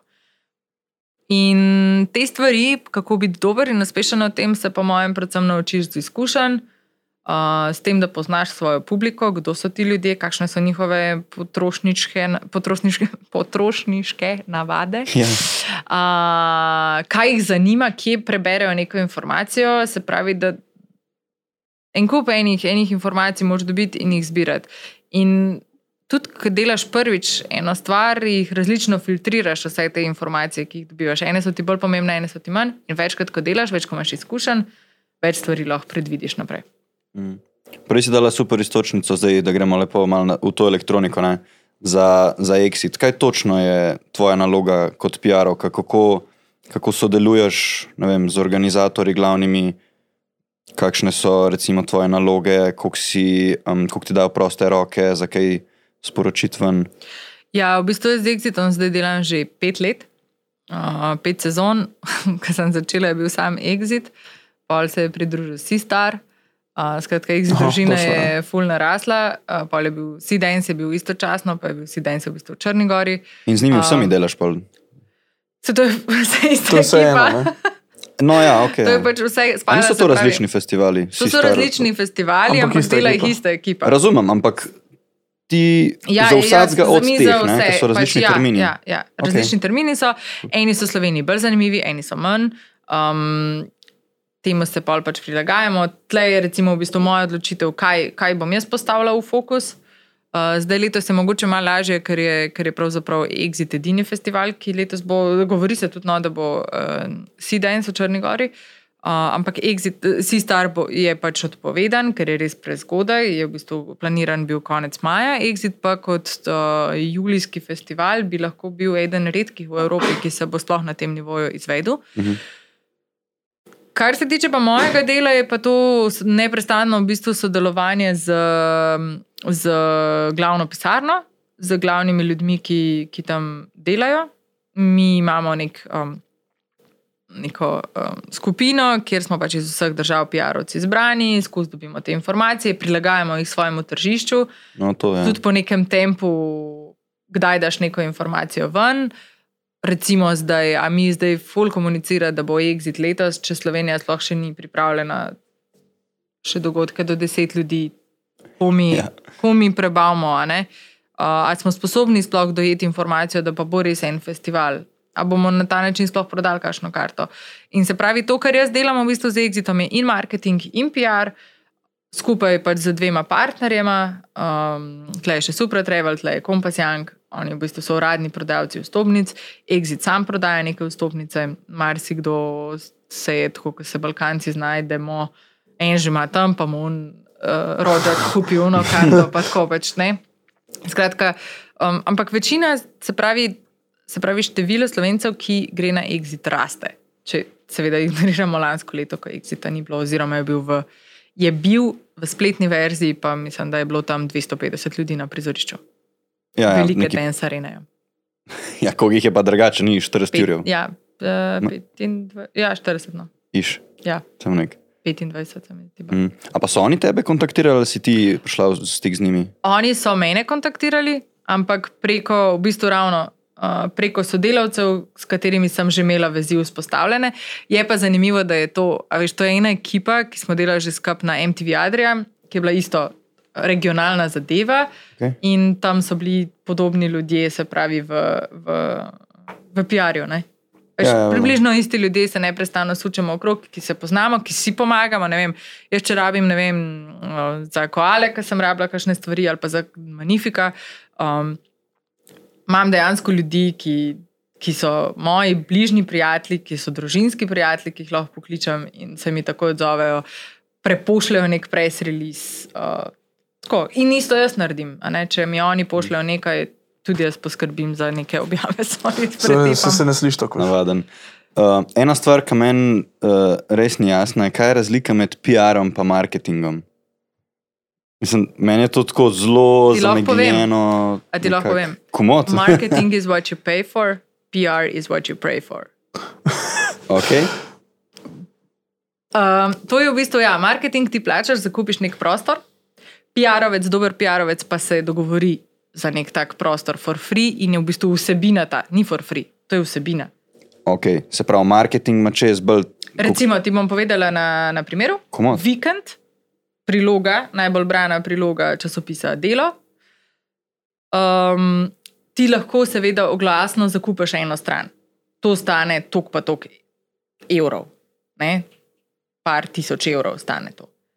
Lahko pa to isto stran napolniš ti za intervjujem tvojega izvajalca, za katerega delaš in nisi rabo plačati par tisoč evrov.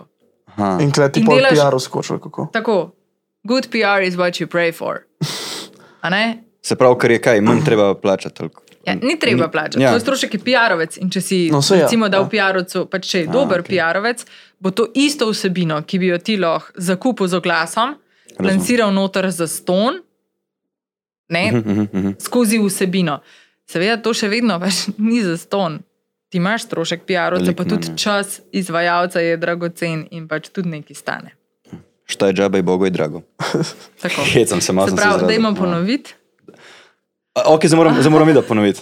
Marketing is what you pay, Pay for. for, PR is what you pray for. Ja, pri PR-ju je dosti lahko priješ snej. Evo, spet mislim, ta pogovor A sem. sem ti, a sem Ja, ti. Ja, best, odgovor, ja. Je, vrhunski. No, Pa jaz mislim, da smo zdaj izobrazili še veliko več ljudi. Sam na. Uh, evo, le spet super istočnica. Ne? Armin van Buren 2.9 ste imeli 30 tiskanih objav, Ja. če sem prav zasledil. Ne? Ja, leta Kako je bilo to? 2009. pol? Je bilo to veliko ali kaj v primerjavi z danes? Ja, Pa tudi bolj, veliko bolj relevantno najbrž. tako. Okay. Leta 2009 smo bili v enem drugem času, uh, kjer je bil splet manj pomemben, oziroma manj ljudi ga je jemalo kot blazno relevanten in pomemben medij. Še vedno, mo- mogoče se je to tudi že iztekalo počasi. Smo bili v nekem, neki fazi, ko se je še vedno blazno tiskalo revije, se pravi Playboy, Cosmopolitani, um, vse možne revije za ženske. Te revije danes še vedno so, nekatere so zmanjšale svojo kvaliteto, izhajajo manjkrat, imajo manjše število bralcev, selijo svoje, večino svojih glavnih vsebin, da so lahko on time, selijo na net, kar je pač logično, kar je v bistvu posledica časa. Takrat je pa pač to še vedno igralo vlogo. Mislim, da takrat je bilo mogoče 35 tiskanih medijev, mi smo jih v 30 od teh 35 pokrili. Hm. Ne, se pravi, mi smo bili takrat z eventom prisotni v računalniških novicah, ki so targetirale samo tiste, ki jih pač zanimajo računalniške novice, računalniki, gadgeti, In vse določene stvari. Ampak novica je bila narejena za njih. No, evo to, Se kako dali? pravi, takrat je bilo, ne vem, meni se zdi, da je Armin razvil neko aplikacijo. Okay. In smo pisali o tej aplikaciji, in v zadnjem stavku se je omenil. In še, by the way, zanimiv fakt, Armin Van Buren pride v Ljubljano, tako, tako, tam, takrat. Ne? Plug. Ne? In njim je bila v bistvu to zanimiva novica, nam je bila to na nek način zanimiva vsebina. Kar ste pa hoteli, ste pa v bistvu sam Mi smo ta pa zadnji hoteli, del tako. sporočiti. ne? Tako. Ali pa pač imaš drug primer, se pravi nekega rumenega medija. Um, Armin Van Buren se je rešil svojo punco. A, no, A veš, to je. recimo, ne? ali pa on najraje je špagete z lososom. Ali pa uh, v, to se Zdaj se uči igrati klavir. Rec, reci, ful hudo. A veš, ne, kaj bi lahko a veš, delo dal? Kako? Veš, kaj je on po izobrazbi? Ne, povej. Odvetnik. To, to, to bi se leči šlo not, ne? Okay. Ja, pač za, recimo za delo bi mogoče, um, recimo, lahko bi, mm, ne vem, lahko bi se, pač mogoče mora biti neka taka sofisticirana tema. To že je. ja. Uh, lahko bi šlo mogoče v, v dejansko v, v delo, da bi bil intervju z artistom, pač mogoče nanizaš, s tem ravno pri. pri Pritegneš novinarjevo pozornost, da začne, recimo, uh, da ga pritegne, pritegne tema. Aha, čakaj, on je odvetnik, kva? A Veš, s, tem, s tem dobiš njegovo pozornost in mogoče celo dobiš intervju. Recimo v financah se lahko ob nekem dogodku pogovarjaš o uspešnosti tega dogodka, o finančni strukturi, o finančnem.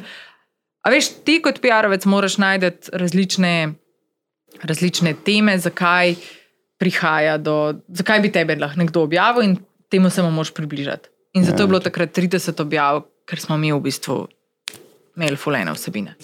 Ne, in takrat je bilo recimo za, vem, za Pop TV smo pa dali ekskluzivno izjavo, kakšen je njegov backstage. Ne, In kaj ima- kakšen je njegov backstage? Spomnim se več. Recimo, ne, takrat je bilo, ja, pri Arminu, točno je, pri Arminu je bil najbolj fascinanten boombox. Takrat To, je bilo kaj je to. to, ja. ja, kaj je to boombox, veš, kako opisati ljudem, kaj to je. To je gradbeni odr, ki se ga postavi, DJ-ja se da na sredino, potem se ta sprednji del preobleče v eno tako platno, ki ima pač noter določen reflektor in gor se delajo um, Projekcije. projekcije.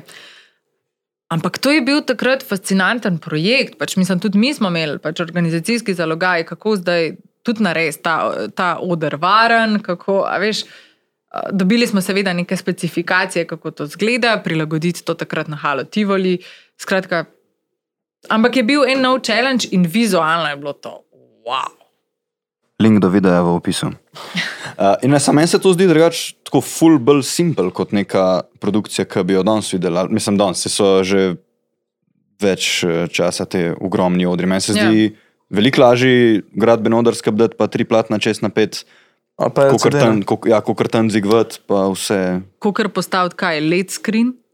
Ja, no, ok, ja, se formulirati pravi, stvari. tako daleč še nismo delali, ampak tako slišiš, čeprav- kaj gradben tam se šrafam. Tak, Ja. ja. Zdi se mi manj dela delač. Tudi ta odr je tako full bolj tak minimalističen, ne?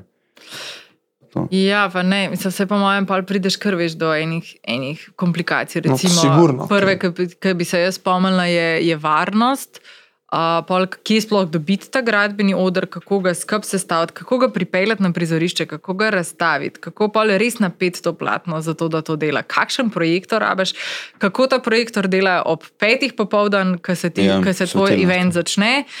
A veš, ful prideš do nekih, ne, ne vem, pa že prideš, aha, čakaj, wow, projekcija nima dovolj močne svetilnosti.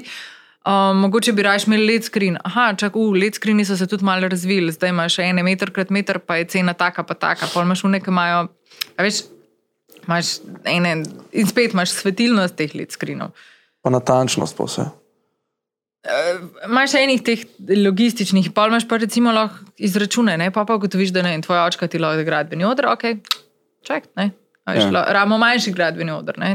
A Veš, lahko se mm. pa ful znajdeš iz nekega tega okolja, ki ga imaš. Lahko, pa, lahko pa zakaj, ne vem, boomboxa nekdo ne uporabi za video spot. Okay. Recimo, A kaj, da bi se parti snemal, pa se to pol dan ne, ja, ali pa ne vem, artist, ne, Aha. uporab si nared, naredi pač lahko homemade stage boombox doma uh, in pač posname svoj video spot in je lahko čisto hodil. Se pravi, logi Najbrž je to že kdo naredil. logistika v nulo vse naštimana, ne? Ja. Sem, kaj se pa zgodi, če ti pol, ne vem, pol ure Ja. pred dogodkom predstavijo cel plet za garderobe? Pa se pa zgodi ena zanimiva zgodba, da ljudje pač, um, v bistvu pač stvar vodi ena v drugo. In jaz se Domino. spomnim pač tega, ja, domino efekt se v bistvu zgodi. Mm, jaz se spomnim tega, tega dogodka, se pravi, to je bilo 2009, Armin van Buren, Hale Tivoli, guest lista, se pravi, tam je en klanček dol. In vsi ljudje so lepo tako počasi hodili, povedali so svoje ime, pokazali so osebno izkaznico in prijeli od hostese zapestnico in šli noter na prizorišče. Zadeva se je zataknila takrat, ko je Armin točno ob devetih, se mi zdi, da začel igrati. In ostali so bili še malo zunaj. In pa je z Hale Tivoli se sliši sound. O ne, Armin je že na odru, šli, Ja. gremo zdaj vsi noter. No, in so vsi hoteli iti noter, uh, mal je bil klanček, mal se je nekdo spotaknil, zrušil ljudi dol in ljudje so sam jim hostes udarili noter v dvorano.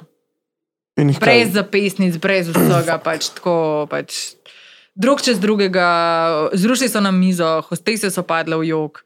Um, kaj pa varnostniki? varnostniki niso več vedeli, kaj pač takoj. Pač, veš, je nekako masa, vsi ne. smo skušali rešiti situacijo, in jaz vem, da takrat spomnim pa sebe, um, da sem sam po uni dveh hostesi stran, enega varnostnika na levi, desni, ustaviti ljudi.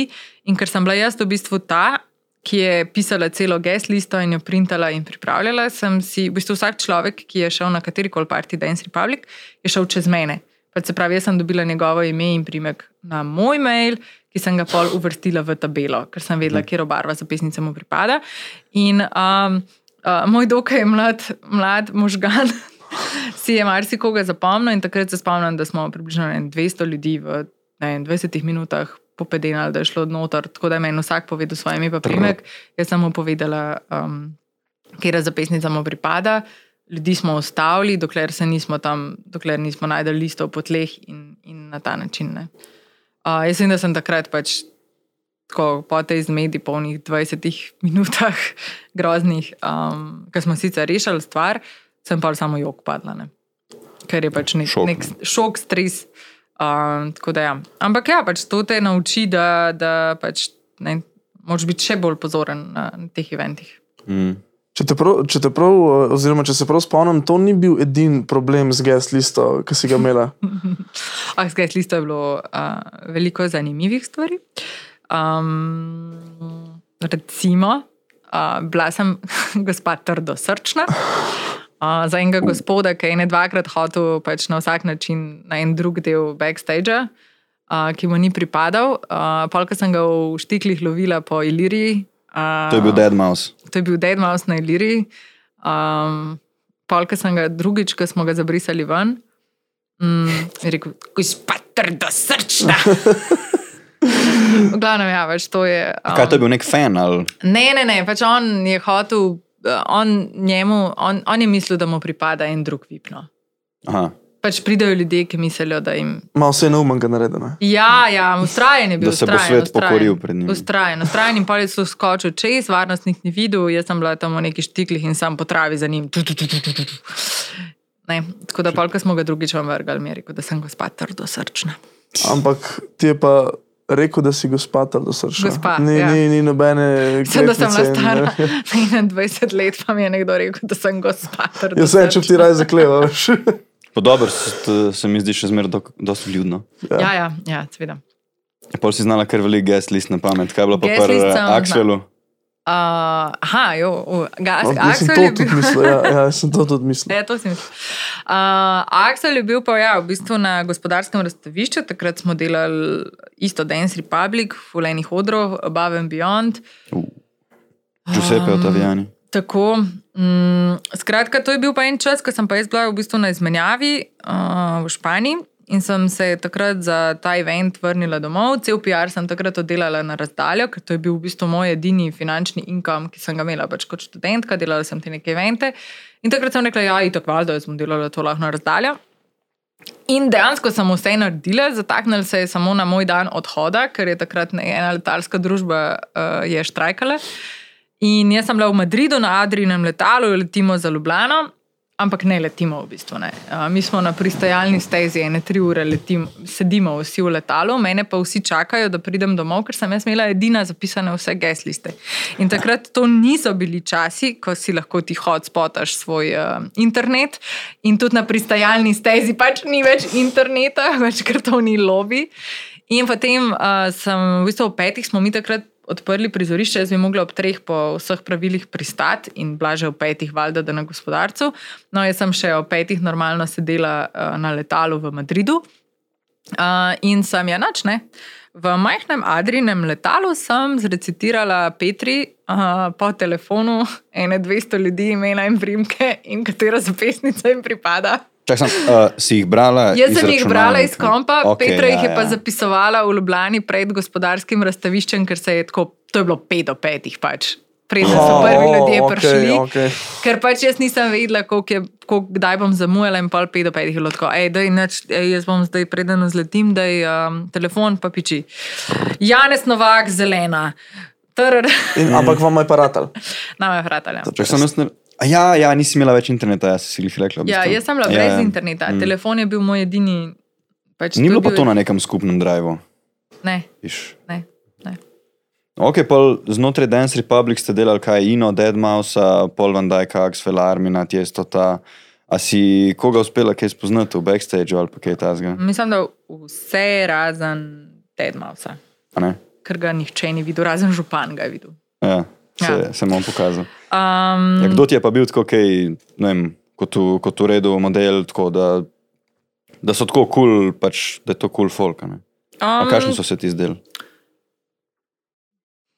A veš, ko smo se prej pogovarjali na vprašanju, ker nimaš komentarja. Aha, Ne, a kaj pol, pol, um, eni so se mi zdeli precej plehki. Mm, kaj to pomeni? Ja, taki, da Površinski. Ja, uh, všeč so mi bili včasih ti njihovi, uh, njihove želje, kaj vse si želijo v backstageu. Rajderi. Zanimive so bi bile te relacije z različnimi dekleti, um, različne hotelske zgodbe, um, kakšne punce, ki je v hotelih, pa tako. Pač različne stvari. Ampak da ne bom Ok. zdaj stereotipna, daleč od tega. Um, Axel se spomnim, da je bil full zabaven, da smo se imeli v backstageu super fino in zabavno.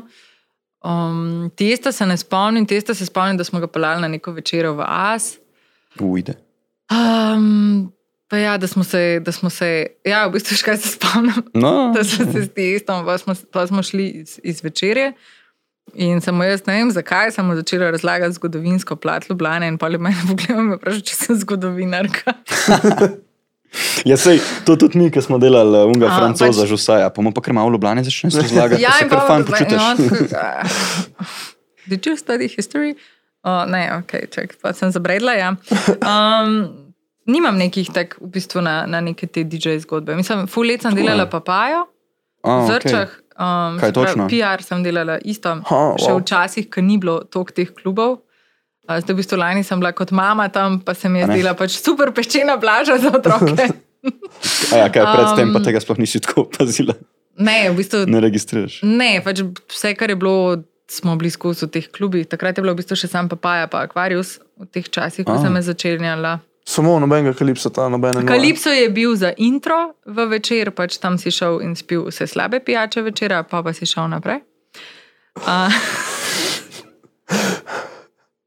Ja. Uh, ja, papaja je imela pa različne zgodbe. To so, pa, uh, to so bili od popoldanskih partijev do zažganih ram in nosa, do, do tega, da se moraš zvečer urediti. In, Nekaj povedati. ja, težko, ne, ne nač povedati, pač furati slovenske novinarje, skrbeti za njih, zato da se imajo fino, zato da pokrijejo vsi vsebine. Da, Kaj tako take razne reportaže ima? Ja, pa, predvsem kaj? reportaže, da jim zagotoviš zjutraj fotke, da uspeš fotografa prepričati, da se zbudi pravzaprav pravzaprav do 8 zjutraj, čeprav je on še ne vem, ob 6 fotkal sončni vzhod. eh, Zakaj v bi ga pa prosila, ni njemu interesu, da Ja, dobi ampak fotke? pač on je fotkal, ja, ampak pač. To je vsak dan znova in ti rabiš iz prejšnjega partija nujno fotke, ker grejo vem, v žurnal, v tisk naslednje jutro, oziroma naslednje popoldne morajo biti objavljene. Um, on mora pač vstati ob osmih in jih popedenati, in ti mora od une, une mase fotk, ki jih je naredil celo noč, ti mora dati dve, ki sta tep kul. A ne Pol ponavadi greš v, pol ponavadi greš v njihove sobe in jih budiš. A, Hej, prosim, Uživaj. stani, da je fulno in dve fotki, full sorry, full sorry. A ja, ok, na tak način se pravi, ti, v bistvu si ti rabila fotke, da si Ja, pol v jaz sem rabila medij. fotke, da sem v svoj medij dala Aha. za naslednje jutro. In to so bile ponavadi fotke od prejšnjega dne, ki so mogle biti dobre, skrbno izbrane, hostese so mogle lepo izgledati, une plesalke, vse je moglo biti tip top. Ja, gospod je pa še fotko, valjda, sončni vzhod, ker to je bilo pač itak najboljš v, v zrčah, da, da si zjutraj dočakal sončni vzhod na plaži uh, in da je DJ še takrat igral. Prav ne spomnim se zdaj, kjer je bil. En DJ vem, da ni hotel, da je dve letali že zamudil. Ni hotel iti. Ja, ta z ruzakom, no, kaj je že ta? In z ruzakom. A, Z Ruzakom, vem, Ja. da mislim, to je tako čistik, ne vem, Fedelegrant. Tudi, ne vem. Ne Kaj, vem. kaj pa v cel haos? Ne vem, ne spomnim se. Veš, koliko je bilo tega? Pač, Okej, ja, itak, ja. plus to, to je bilo že full časa nazaj. V glavnem, ja, pač marsikdo ni hotel iti domov, to je bil good feeling zjutraj. A, ja, Ja, ja, ja. Sonce vzhaja in folk še zmer tam na bliskan žura. Ja, Smo bili mi na Sonusu. Ja, no. Tukaj na sonu se ko Srce, potegne srce. v bistvu after party še v after after, čez cel dan do večera. In prijajo DJ, ki so vr- vrteli že tisti dan, pridejo še pol na after party in kar vrteti in kar vsi bi tam in kar vsi se imajo super. Čeprav lansko leto tega ni bilo. Ne. Mm. Se prej zaključil.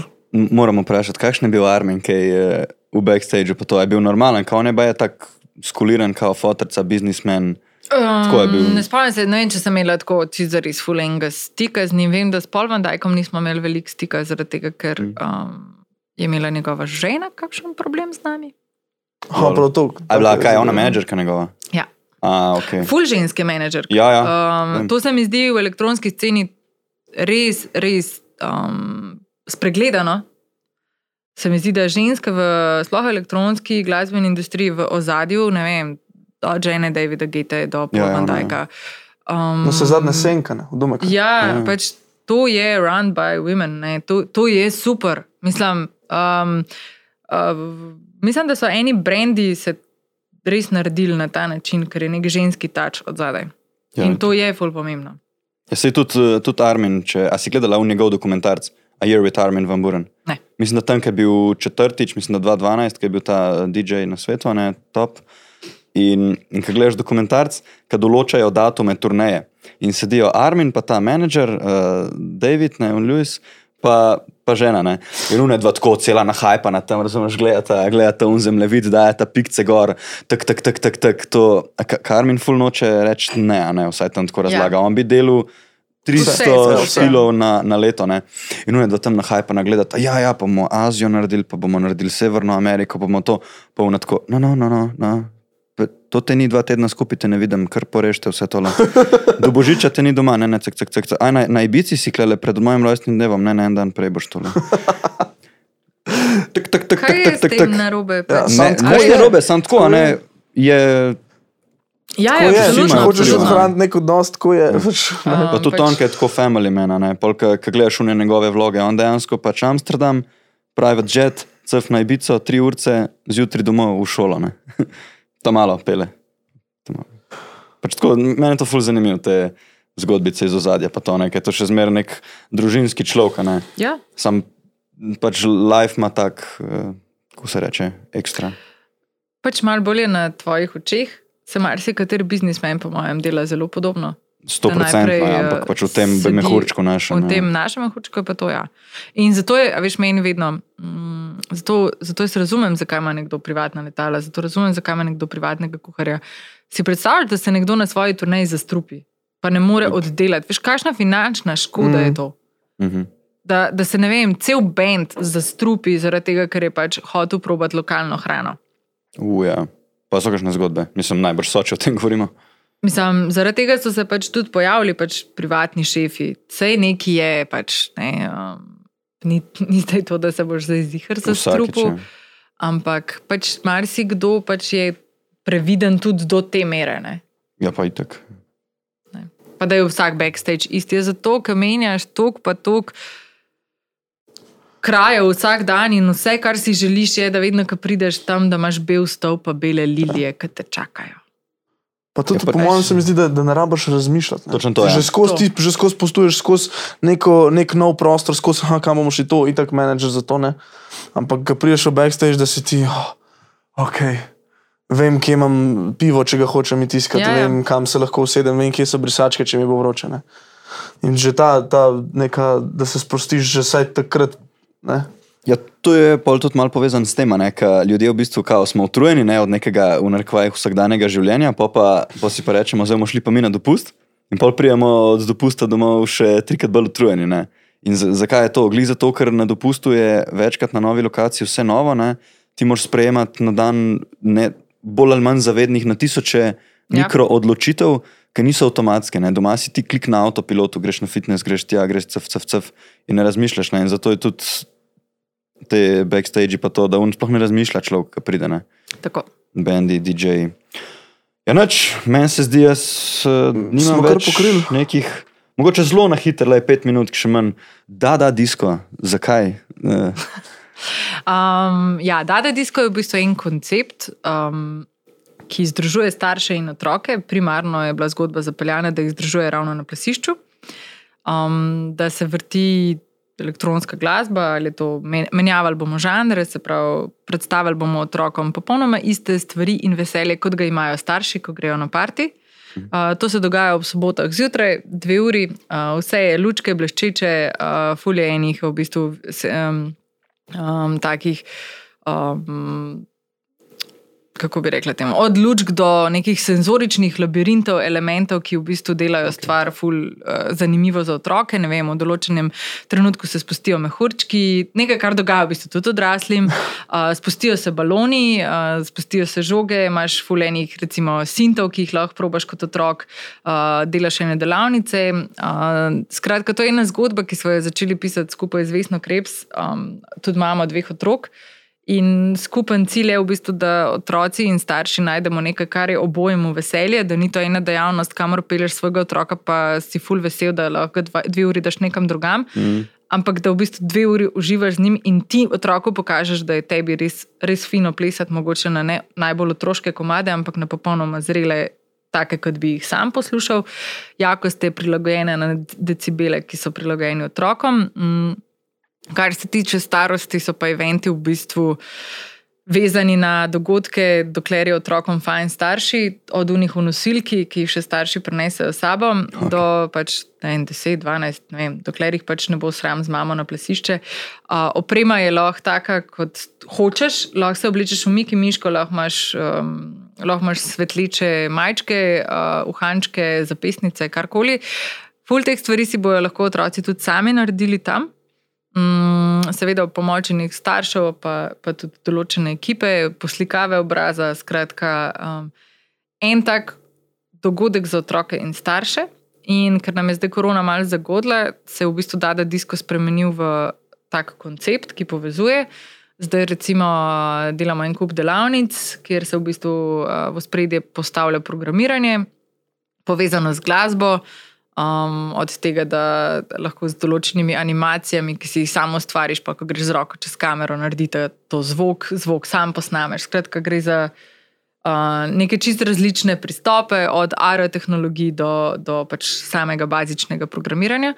Skratka, um, Dada Disko je ena taka zgodba, no, ki, ki, jo, ki smo jo začeli in, in upam, da bo trajala in upam, da se bo razvijala, ker nastaja v popolnoma prostem času. Mm. In ja, pač v bistvu Vesna je čist fejnica elektronske kulture, je uh, odlična vizualna umetnica in tudi sama je vidžajka. Tako da so te stvari fully blizu. Kako je njeno umetniško ime? Um, najdete na www.datadisko.si, ne bom vsega razkrila, ker je mogoče čas, da, da skočite na peč. Aha, pa full hudi imamo blogi so. Uh, trenutno aktualen blog je recimo Vesna naredila research za vse starše, ki bi radi synthesizer predstavili svojemu otroku, wow. ampak jih skrbi, da bojo ga valjda z čokoladnimi prsti mal um, uh, omadeževali. Uh, skratka, najdla je pet takih super rešitev, ki bodo interesantne in za starše, in za otroke, pa še finančno so, uh, recimo, da ugodne. Uh, ene od teh boste lahko tudi sprobali na, na dogodkih, da, da, disko, ki upam, no, da se bodo čim prej preselili vsaj na prosto, um, da, bomo, da bomo lahko začeli širiti to neko idejo. Sicer pa, da bomo na nek način čim bolj spodbujali, da starši širimo na otroke tisto, kar nas veseli ker tako bojo srečni starši, pa srečni otroci. Da, mm, in to je lahko, jaz verjamem, da z muziko tako ali pa drugače. Mm. Zdaj je to en zelo lep zaključek. Težko lepši. Smo naredili en tak lep krok. Oh. Tudi pogovor se mi zdi, da bi se težko lepše navezval, lepo smo uh, krmarili. Ne? Lepo sta krmarila. A, no, evo, kako, uh, meni, je veselo, uh, meni je ful veselo srce. ne, uh, vesela sem, da ste me povabili v vajno družbo. Uh, Hvala tebi, bilo... da si si vzela čas. Mhm. Mm, jaz mislim, da video pišete eno tako fino, iskreno zgodbo, kako uspešna pa bo, pa si boste mogli sama zadati.